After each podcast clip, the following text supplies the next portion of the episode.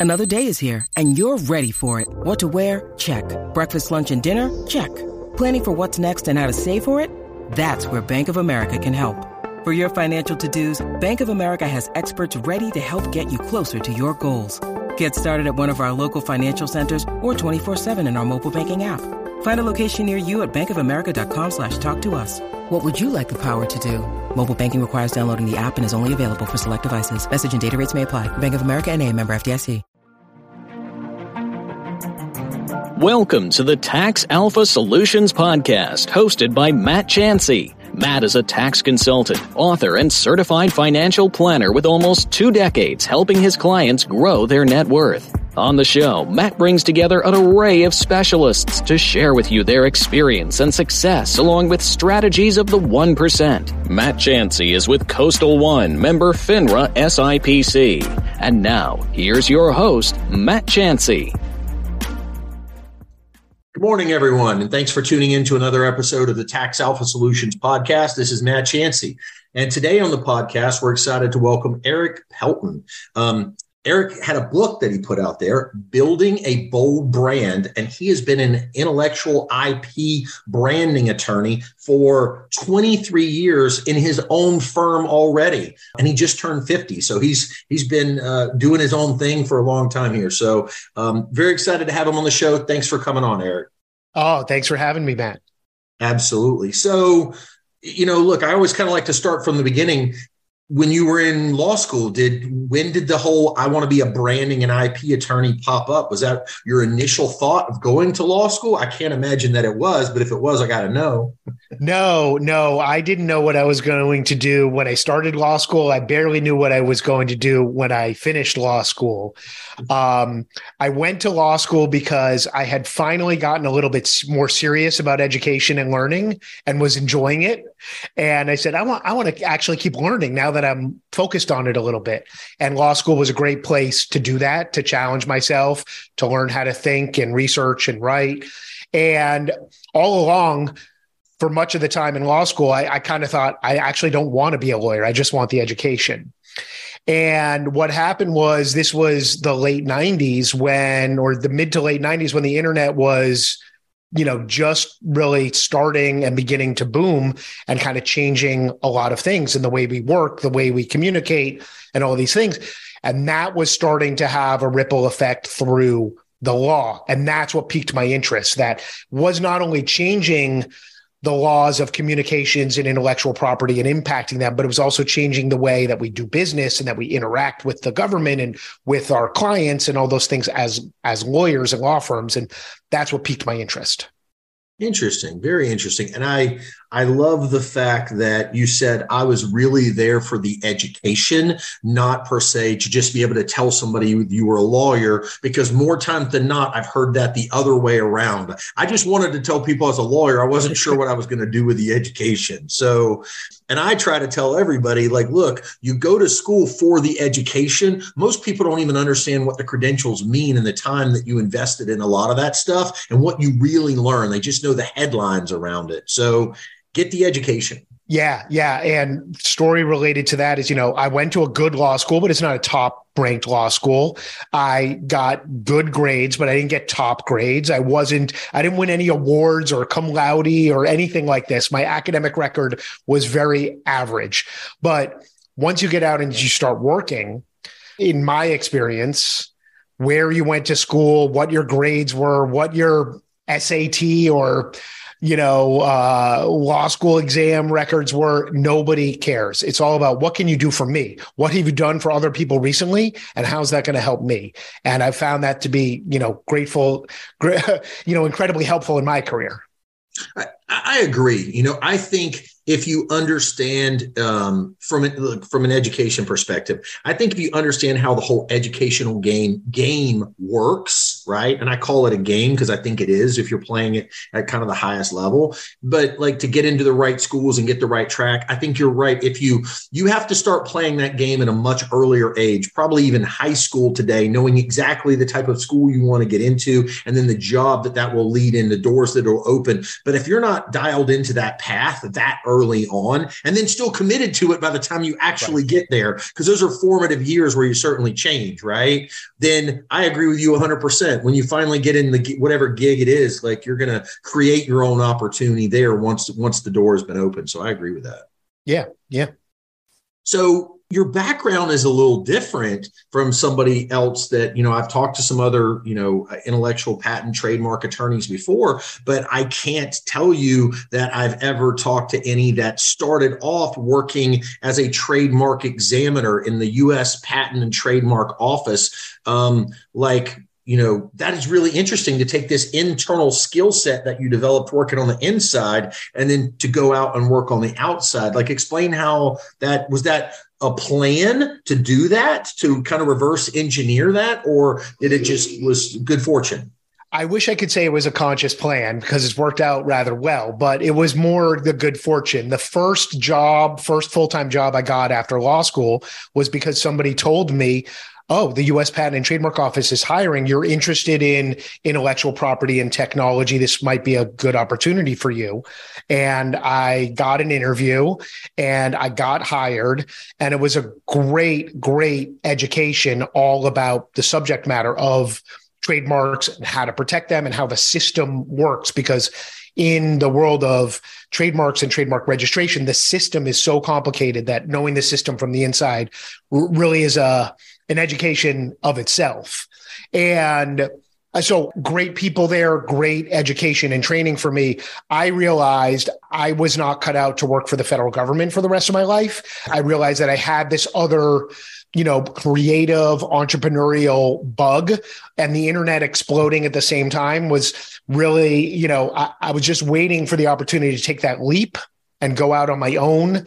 And I coded HTML, my original website, as crude as it was, there weren't a lot of other trademark lawyers with any kind of websites at that time in 1999 when I launched.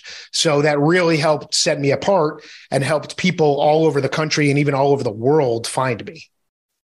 I got you. There you go. Well, that's uh, uh, that's what I always tell people. Had I have known the internet was going to be a thing when I went to college in the early to mid '90s, I might have studied something in the internet a little bit to learn how to do that stuff. But you know, I don't think we really knew back then. So, talk about that a little bit. How did you know the explosion of the internet in the late 90s and you kind of having this exposure to being a patent uh, you know in the patent space how did those two converge in your mind to create this opportunity that you leaned into so they converged in ways where I saw that most other law firms were not yet on the internet and didn't know how to use it, what to do with it. So, number one, it was just you know, traditionally when a lawyer goes out on their own, the phrase was hanging a shingle right on their door, like putting your name up in an office building. And, you know, you're going to go to Chamber of Commerce meetings and Rotary Club meetings and network face to face and get people. And because of trademarks, what I do, I could represent clients from all over the country. I, re- I realized I don't need that face to face. What I need is to be online where people can find me from all over. And so for the first few years, you know, I worked hard to try to stay on the first page or two of the natural, you know, Google results. And then Google AdWords came around and I would start buying ads and my website, you know, got better and better over time. And the other thing that I saw at this time, the other convergence was that small businesses were kind of left out of the intellectual property protection arena because it was so cost prohibitive. You had to go to a big law firm. You had to know what, you know, that you needed trademark or patent protection. You had to spend thousands and thousands of dollars to get anywhere. And I set out from day one to focus on small businesses and to focus on flat, predictable fees so that because I knew as a small business and not somebody who was, you know, wealthy from the start that the hardest thing about hiring a lawyer is that hourly bill and like, okay, they're telling me it's going to cost this much to start. Maybe I can afford that. But what if it balloons into more and more and more and the hourly rates, you know, multiply quickly. And so the flat fee, predictable cost targeting small businesses using online advertising and website was you know at the time pretty much unique. And you know i wish i could say that i was a visionary and realized it at the time that that i set out to do all of those things. I fell into it a little bit and it worked out great. And i'm still doing the same thing today. You know costs have gone up a little bit. Websites gotten a little bit more sophisticated and mm-hmm. social media and all the other things but i'm still focused on serving small businesses flat predictable fees great service. And of course the online marketing has evolved from me coding html to now me having a podcast and videos and all of those things are edited and produced and writing a book and all of that other media yeah, no, makes a lot of sense. So, you know, I look, I agree with you with the attorney thing. I think everybody who's ever hired one has had that bad experience. You know, I went through an estate probate case at one point when I was a much, much younger man. And I remember the law firm calling and updating me. And I was like, oh, that was so nice. They called and they updated me on stuff. And then I saw that they, they dinged it against my retainer. And like, I was like, whoa, they're billing me in like eight minute increments or something like that. I was like, you got people got to talk faster next time. like, you now I I felt like you drug out the information. So totally experienced with that, understand exactly what you're talking about. So good on you of leaning into the flat fee. Good on you of, you know, having to realize that the real estate was out there um, for people to find you on the internet, right? In the early days with search and just not a lot of people being there, first mover advantage on that. So one of the questions I have there, I guess, is, and you kind of leaned into this, like this is still how you market today. This is still people who that find you today. I found intellectual property a little bit to be almost a chicken and egg conversation of do I have an idea and is that when I should reach out to somebody like you or do I have an idea that's ultimately marketable and I'm in the marketability phase of it and consumers are saying, "Hey, we like this thing." So, do I got to prove it up a little bit or can it be earlier in the process before I reach out and and who's reaching out and when are they reaching out to you? Yeah, great question. So people reach out to me at all different stages, but ideally, ideally they're reaching out from the start because the earlier you protect it, the better off you are. And so for example, with a brand name, before you even begin to think about launching it, when you're just stewing on possible brand names, and brainstorming and coming up with what you think is going to be a great brand for this project, this product or service that's when you really are best off starting the conversation with a lawyer to make sure that the name is actually available and that you're not starting to build this whole project on something that could be on shaky grounds or that could be pulled out from under you once you have gone to market and committed all that money, you know, whether it's packaging or advertising and all, all, that time and energy, of course. So ideally, people come to us from the outset, and it's never, it's really never too early to begin the protection. But people come to us all the time. I mean, sometimes it's a restaurant that's been open for 10 years. Maybe they never knew about it, they never thought about it, they never could afford it, or they just figured, ah, it's not going to affect us. We're one location. We don't have any dreams of growing. But then over time, things change. And maybe they do realize, oh, somebody wants to build another location, or maybe we'll franchise, or maybe we'll expand. And they realize the value. So they may come to us much later in the cycle of the business. And it's not too late to protect it. It just can be more challenging. Sure, sure. It's almost like when, because I think you know so somebody starting a business one of the first things you think today i guess right is oh man i need to hire the creative type. I need to come up with my little brand my little logo. I need to see if my url and i can get my domain and everything that kind of connects with it. I mean i guess at that formational part when you're doing that not only do you need the creative side of it but if you you know you think it's going to go anywhere you probably ought to protect it a little bit right? If you put the time and effort into to come, to come up with the brand right? Exactly. And like you said unfortunately there are costs and so it is a bit of a chicken and egg. Nobody wants to spend money before they're making money, but it really is insurance for that whole brand. And when you think about it, for the vast majority of companies, there are very few assets of the company that are more valuable or more important than the brand. I mean, everything that they do from customer service to the product itself, like you said, the website, the URL, the social media, I mean, everything ties together with the brand. And if that brand gets pulled out from under you, it could be a disaster. Yeah, absolutely. Totally makes sense. He- heaven forbid, you know, I I've tried to go and buy my name before my URL for my name, you know, and that's it's uh somebody's got a hold of it and they won't sell it.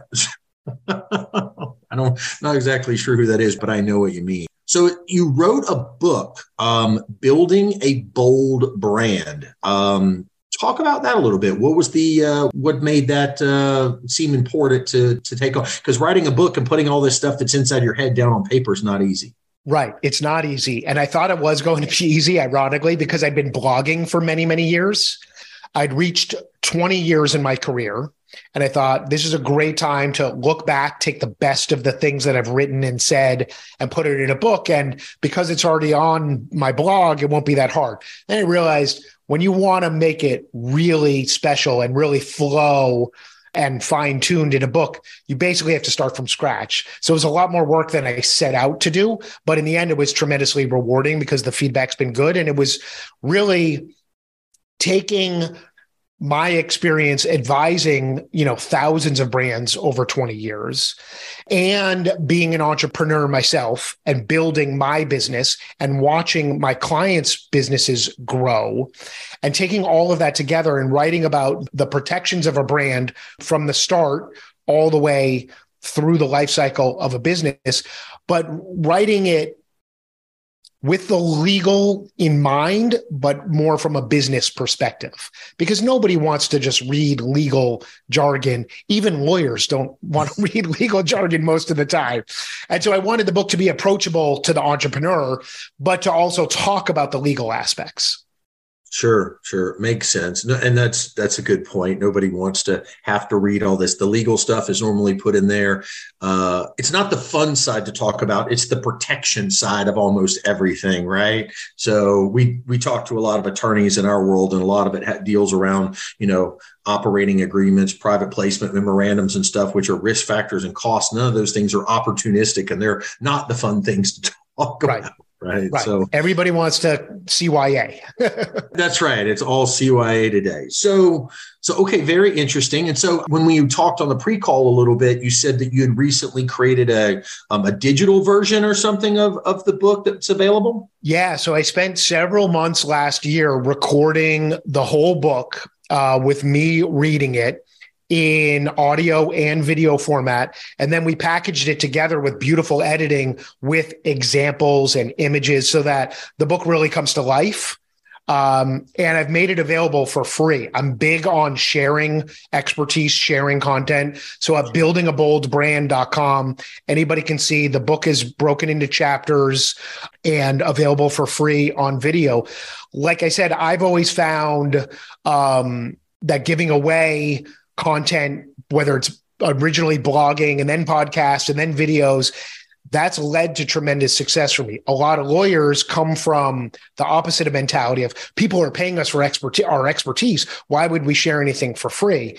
And you know, I believe that when we share, we're actually sharing why people, you know, need to hire an expert because it is really complicated. I can try to make it sound simple, but in the end, what I'm often doing is saying, you know, it's, it's, much less complicated if you work with an expert. And you might be able to figure it out on your own. Just like i could read the tax code but i'm not going to understand it. I'm not going to know w- where the loopholes are and where the danger areas are and all of those things because you know that's not what i live and breathe every day.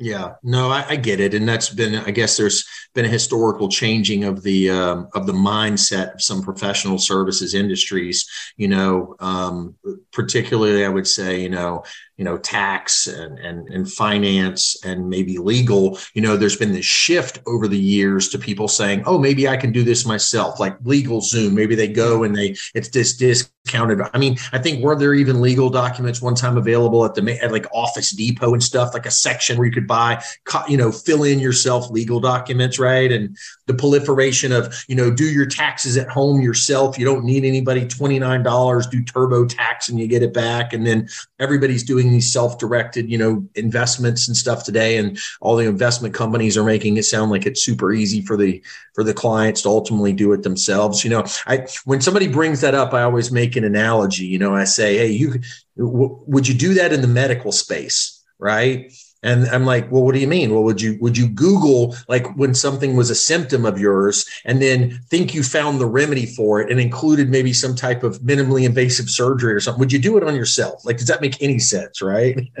Yeah, so, exactly. I go to a dentist for a reason. You know, I don't want to, you know, pull my own teeth out.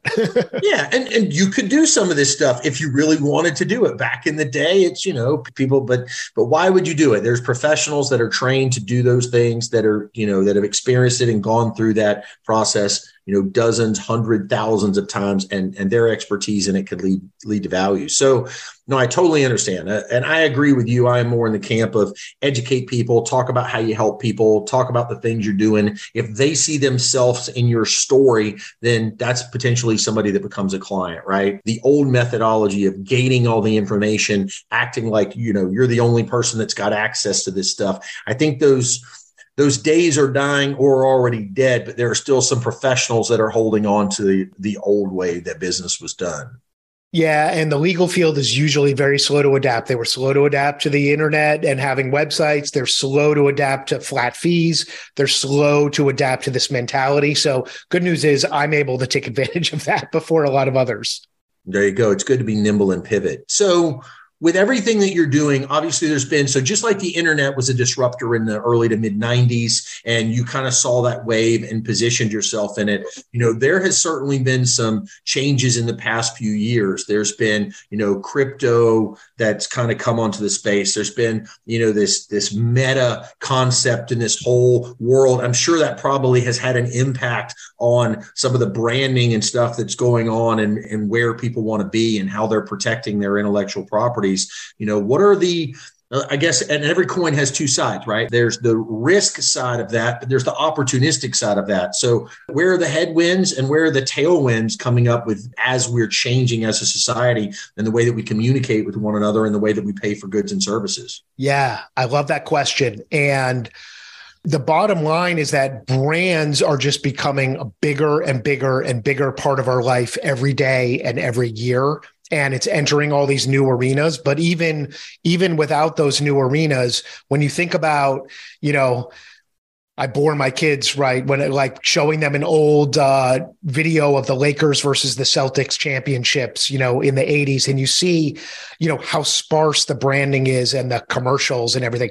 And now you, you know, watch the World Series and there's, you know, the Taco Bell stolen base promotion in the middle of the game, and the players, you know, in the NBA, right, have advertising patches on their jerseys, which as a kid we thought would never happen that would you know that would ruin everything and like mm-hmm. so we are just inundated with literally thousands and thousands of brand messages every day. So the power of brands is more important than ever. And then, of course, on our screens and on our phones, they're everywhere. I mean, when you think about what's an app and, you know, when you go to look at your phone, it's all these icons and logos and, and, brands that are behind all of these apps and features on your phone and on your software. And so that to me is the most fascinating part. But yes, we are also dealing with how do these things evolve with NFTs and being in the metaverse and what is that? Do you need new types of protection? Does the law need to catch up? How is it going to address it? Um, and all of these things. And that's what makes trademark law really fun is that it's like always new and different all the time. But it's the same fundamental principles of protecting a brand you know the golden arches of mcdonald's are the golden arches regardless of where they are. And mcdonald's is going to be able to stop somebody from using the golden arches for something related to food whether it's driving by a storefront or in a video game or in some sort of alternative meta universe, the golden arches are still going to be the golden arches. Yeah, makes well, unless of course, and you pro- this is I, this is probably famous somewhat in your space. There was that movie Coming to America, the Eddie Murphy movie back in the day, and they said, "Well, we don't have the Golden Arches, we have the Golden Arcs, and they have the Big Mac, and we have the Big Mick." Right? yeah, yeah, they had some uh, big Kahunas going with that. yeah, skirting a little too close to it right there, certainly. But uh, but you know, so no, totally get it. And that's the way I think that I view the internet, right? So the internet is just an extension of what can be done in the physical world. And so if we're going to protect it and it makes sense to protect it in the field in the physical in the real world, the internet, if done appropriately, is just an extension and therefore meta and all that stuff, just an additional extension. So I think that I think that makes a ton of sense.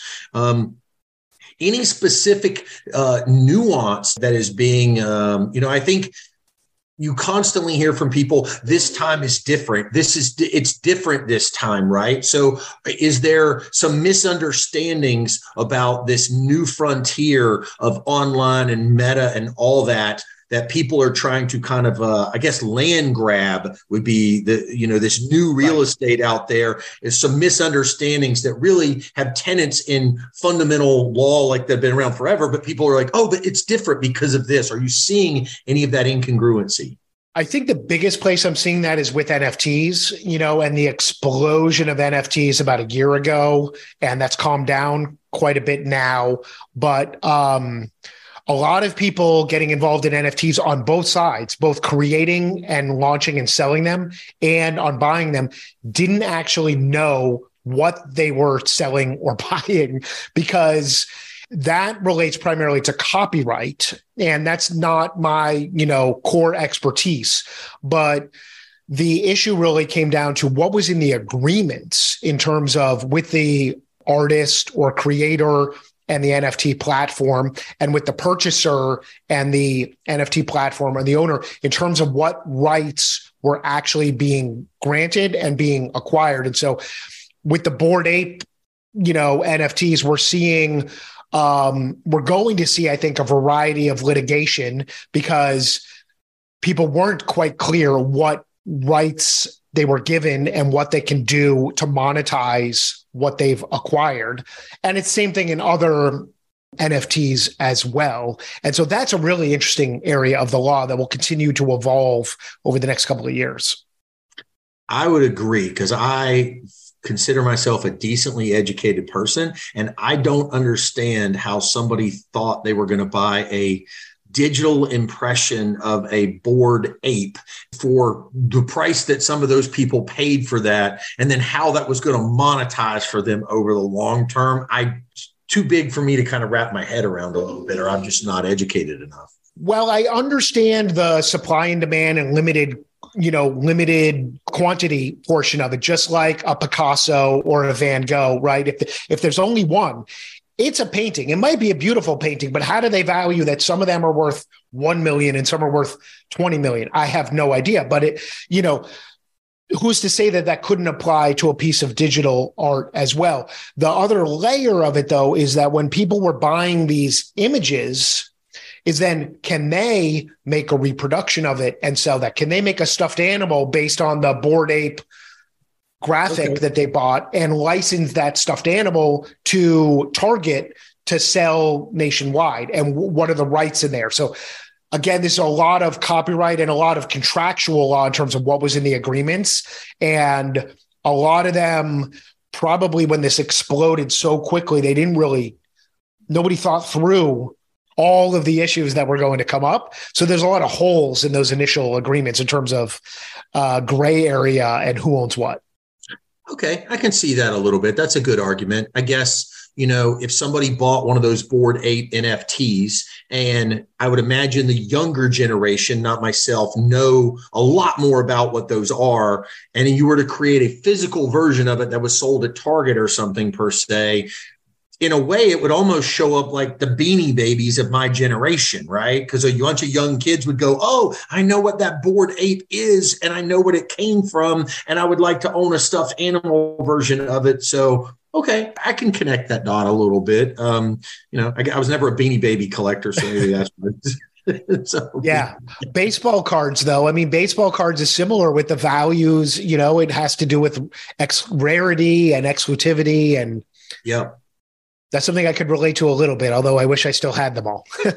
yeah, absolutely. And in pristine condition, right? Right. I mean, I saw, I think there was a 60 minutes expose on a kid that uh, was basically not going to go to college because he become such a big baseball card collector. And, and his collection was starting to shift to these, um, I don't know if they're NFTs, but they're like three to five second clips of like a guy doing a thing in the NBA. And I guess he had one of like Giannis, the guy that plays for the mm-hmm. Milwaukee Bucks, like showing this clip of him like dunking. So it was like two seconds of something, but he owned that clip or whatever, right? And I guess he paid like a million bucks for it. And so anytime that little clip plays, like, you know, I guess there's some rights to, I don't know exactly how that works, but I was like, well, that's really interesting. So, you know, I just know that market has gotten hurt a little bit recently. And because I think it's, it's very correlated with the crypto space a little bit. And, and crypto has really kind of gotten, uh, kicked, you know, kind of hard here recently. It's had some bad optics in that space. Yeah, and I won't pretend to understand the economics of all of that. No, me either. But it's um, you know, it, it's terrible that it's happened to people, but it's ironic in a way that people would want um, decentralized finance and become huge advocates of it. And then the one thing that they want when they lose their money is, well, we wanted centralized finance. so right, that's the maybe not all regu- regulation is bad regulation. That's right. That's right. That's right. Maybe there's a balancing act there somewhere. Well, very cool. So, you know, I think this has been extremely interesting. I think you've shared a lot of great information. Anything that I didn't ask that you think listeners would should need to know about, uh, you know, about copyrights, branding?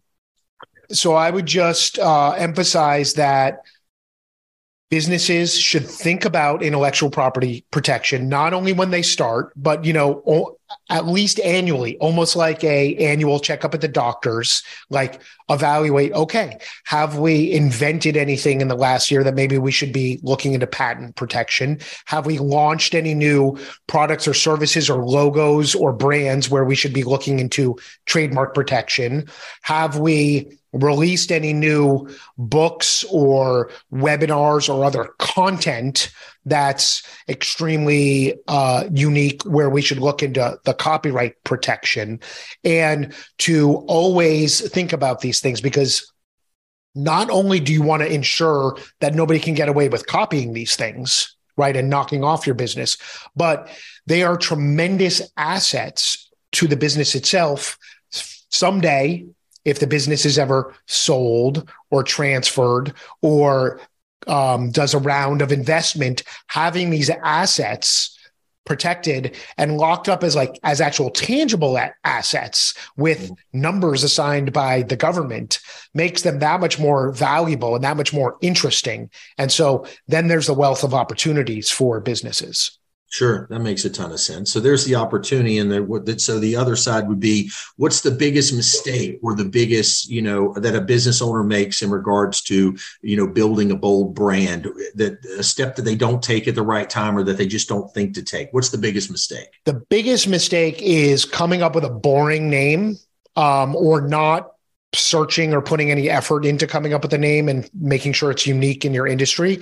It doesn't have to be the most unique, creative, made up name, but you want to have a good degree of creativity and uniqueness in your name, as I say, to make it a bold name, because that a makes it easier to protect, and B makes it easier to stand out from the crowd in this sea of branding that we're exposed to all the time. There you go. There you go. Bold brand. So not like tractor supply company. exactly. Or um, yeah, Pennsylvania Landscaping Company. You know, right. I mean, look, I'm not telling you those can't turn into successful businesses, but it doesn't jump off the page when you hear it, right? Right, and not only that, if I were to, you know, search it online today, who knows how many things are going to come up when I search for Pennsylvania Landscaping Company? I, I may not even find the the one that has that as the name um, in the first hundred results. Yep, absolutely true. Absolutely true. Well, Erik, I really appreciate you coming on today. I think this was a, a fun and interesting conversation. I think our listeners will think that it's great. Um, everybody, today, this was um, Erik Pelton, um, branding attorney. Remember, he's got the book that he created all this free content. You can basically get a sneak peek of what's going on inside of his mind, building a bold brand available at uh, www buildingboldbrand.com, right? There you go. Couldn't have made it easier for us, right? There you go. Like, you know, I'm all about the branding. there you go. All about the branding. Well, Erik, I appreciate you coming on today. Thanks for sharing your knowledge and your wisdom with our listeners. And um, glad to have you. Been a pleasure. Thanks. So, everybody, once again, this was Matt Chancey. This was another episode of the Tax Alpha Solutions podcast. Um, until next week, take care.